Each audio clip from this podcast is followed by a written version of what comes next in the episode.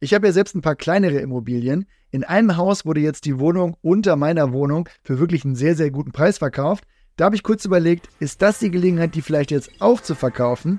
Neben dem Thema Steuern, das wir da an anderer Stelle nochmal unter die Lupe nehmen, sollte man sich sein Darlehen aber einmal anschauen. Hier gibt es eine Laufzeit und wenn man das früher zurückzahlen und ablösen möchte, dann hat die Bank da auch noch ein Wörtchen mitzusprechen. Stichwort Vorfälligkeitsentschädigung. Was es genau ist und mit welcher Höhe man da rechnen muss, das erklärt mir Janina in dieser Folge Immobilien einfach machen. Mein Name ist Oliver und damit würde ich sagen, los geht's.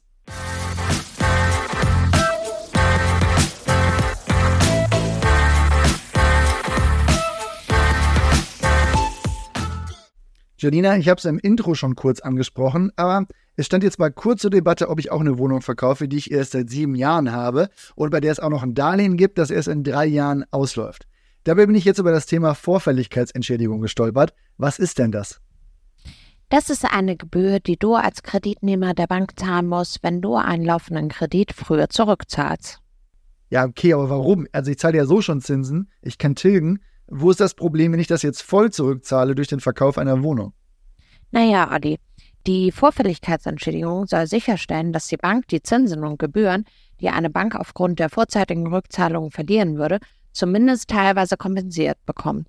Schau mal, dein Kreditgeber erwartet ja über die gesamte Sollzinsbindung des Kredits auch Zinsen. Wenn du dein Darlehen vorher einfach komplett zurückzahlst, dann entgehen der Bank eben diese Einnahmen. Ja, aber ich muss ja jetzt wohl nicht die ausstehenden Zinsen von drei Jahren als Strafe zahlen, wenn ich da meinen Kredit ablösen will. Nein, die Höhe der Vorfälligkeitsentschädigung kann schon variieren, je nachdem, was im Vertrag festgehalten wurde.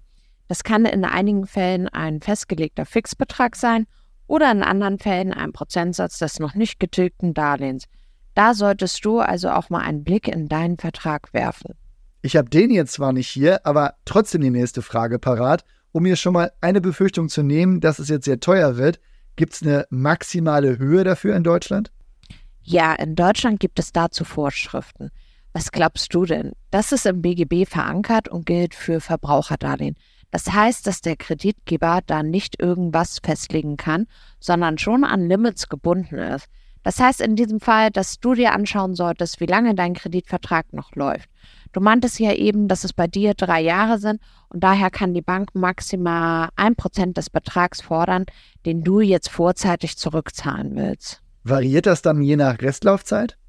Ja und nein. Es gibt eine Unterscheidung, aber halt auch nur eine bei der Maximalhöhe.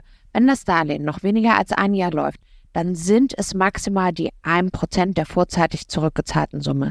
Wenn die Restlaufzeit weniger als ein Jahr ist, dann sind es nur 0,5%. Mhm. Und gilt das nur für Immobiliardarlehen? Nein, für alle Verbraucherdarlehen. Also eigentlich egal, ob du ein Auto gekauft hast oder eine Immobilie.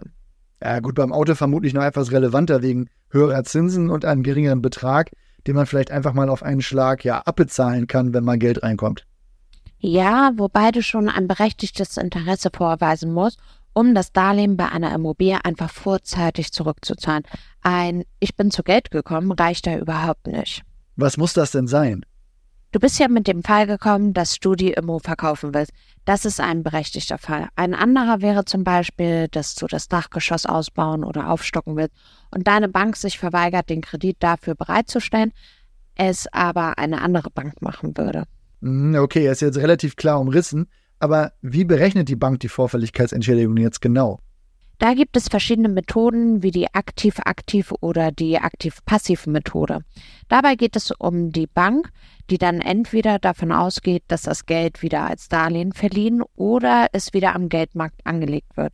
Dazu müssen dann auch Kosten für die Verwaltung abgezogen werden, denn die gibt es ja nicht mehr, wenn du den Kredit nicht mehr hast.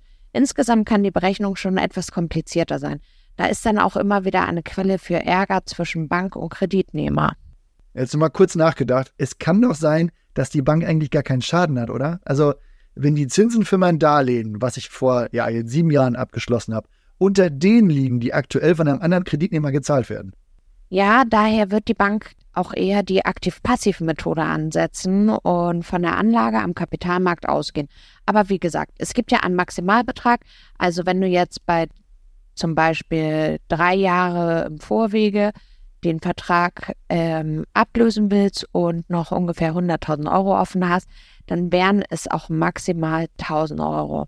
Fordere ich dann einfach eine Berechnung an, wie hoch das jetzt wäre? Genau, die Bank schickt das in der Regel auch kostenlos so und dann hast du schon mal deren Forderung. Wobei einige Banken nehmen hier schon Gebühren. Die solltest du dann prüfen. Da können schon Fehler oder Ungenauigkeiten zu deinen Ungunsten drin stehen. Also zum Beispiel, wie hat die Bank den Wiederanlagezins berechnet? Woher kommt der Zins und wie alt ist er?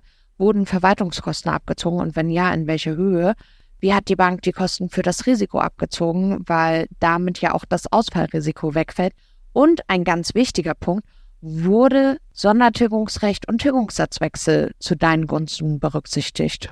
So, gibt es denn jetzt Alternativen oder Möglichkeiten, da auch drumherum zu kommen? In bestimmten Fällen, ja. Also erstmal vielleicht für alle, die es nicht wissen. Nach zehn Jahren hast du eh ein Sonderkündigungsrecht nach BGB, egal ob der Vertrag dann noch weitere zehn oder 20 Jahre läuft. Dann gibt es natürlich auch Banken, die davon abgesehen, eine Vorfälligkeitsentschädigung zu nehmen, wenn deine Zinsen viel besser sind als das, was du aktuell erlösen könntest. Die haben ja auch ein Interesse, dass sie den Vertrag loswerden.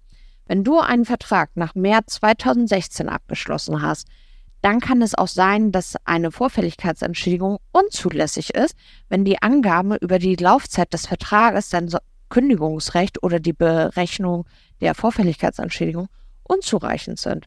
Aber das ist ein schwammiger Begriff und das wird dann ein Fall für einen Anwalt.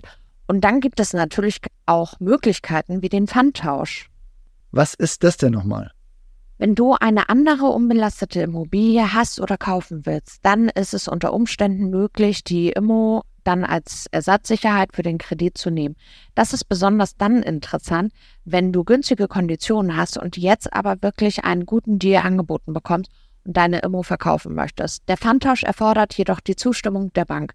Die will ja dann die Bonität von dir neu prüfen, die Immobilie bewerten und hat vielleicht auch noch andere Faktoren, um zu entscheiden, ob sie den Pfandtausch genehmigen wird. Wenn das also eine Option ist, dann würde ich die frühzeitig mit der Bank besprechen. Das kann auch sinnvoll sein, das dann über deinen Finanzierungsberater oder Beraterin zu machen. Das muss dann ja auch korrekt durchgeführt werden und das Timing ist ja nicht ganz unwichtig. Ja, ich sehe schon. Da komme ich mal mit den nächsten Fragen, wenn das wirklich akut wird. Aber nochmal zur Vorfälligkeit. Du meintest ja, dass die bei Verbrauchern gedeckelt ist. Wie ist das denn jetzt eigentlich bei gewerblichen Investoren? Oh ja, das ist noch eine gute Unterscheidung, die du da reinwirfst. Für gewerbliche Kredite oder andere spezielle Finanzierungsvereinbarungen können wirklich ganz andere Regelungen gelten. Und hier können Vorfälligkeitsentschädigungen auch höher ausfallen. Auch da am besten frühzeitig mit dem Finanzierungsberater oder Beraterin sprechen. Da kann dann die Bank auf alle Fälle schon mal vorgeführt werden, was da wirklich machbar ist. Danke dir, Janina, für die Infos. Also halten wir mal den Takeaways fest. In den meisten Fällen wird eine Vorfälligkeitsentschädigung fällig, wenn du einen Kredit vorzeitig ablösen willst. Die Berechnung ist von Bank zu Bank etwas verschieden und wird aufgrund unterschiedlich angesetzter Zinsen auch unterschiedlich ausfallen. Die Berechnung solltest du auf jeden Fall prüfen lassen, aber es gibt zumindest einen einfachen Maximalwert. 1% der vorzeitig zurückgezahlten Summe, wenn das Darlehen noch unter einem Jahr läuft, 0,5% der vorzeitig zurückgezahlten Summe, wenn es drunter liegt. Wenn das keine Option ist, kannst du mit deinem Finanzierungsberater oder Beraterin auch mal prüfen, ob es einen Weg drumherum gibt, wie zum Beispiel einen Fundtausch. Mit dem Thema werden wir uns aber auch nochmal beschäftigen. Für heute ist hier einfach mal Schluss. Ich würde sagen, ich wünsche dir noch einen erfolgreichen Tag. Mach's gut, bis bald. Tschüss.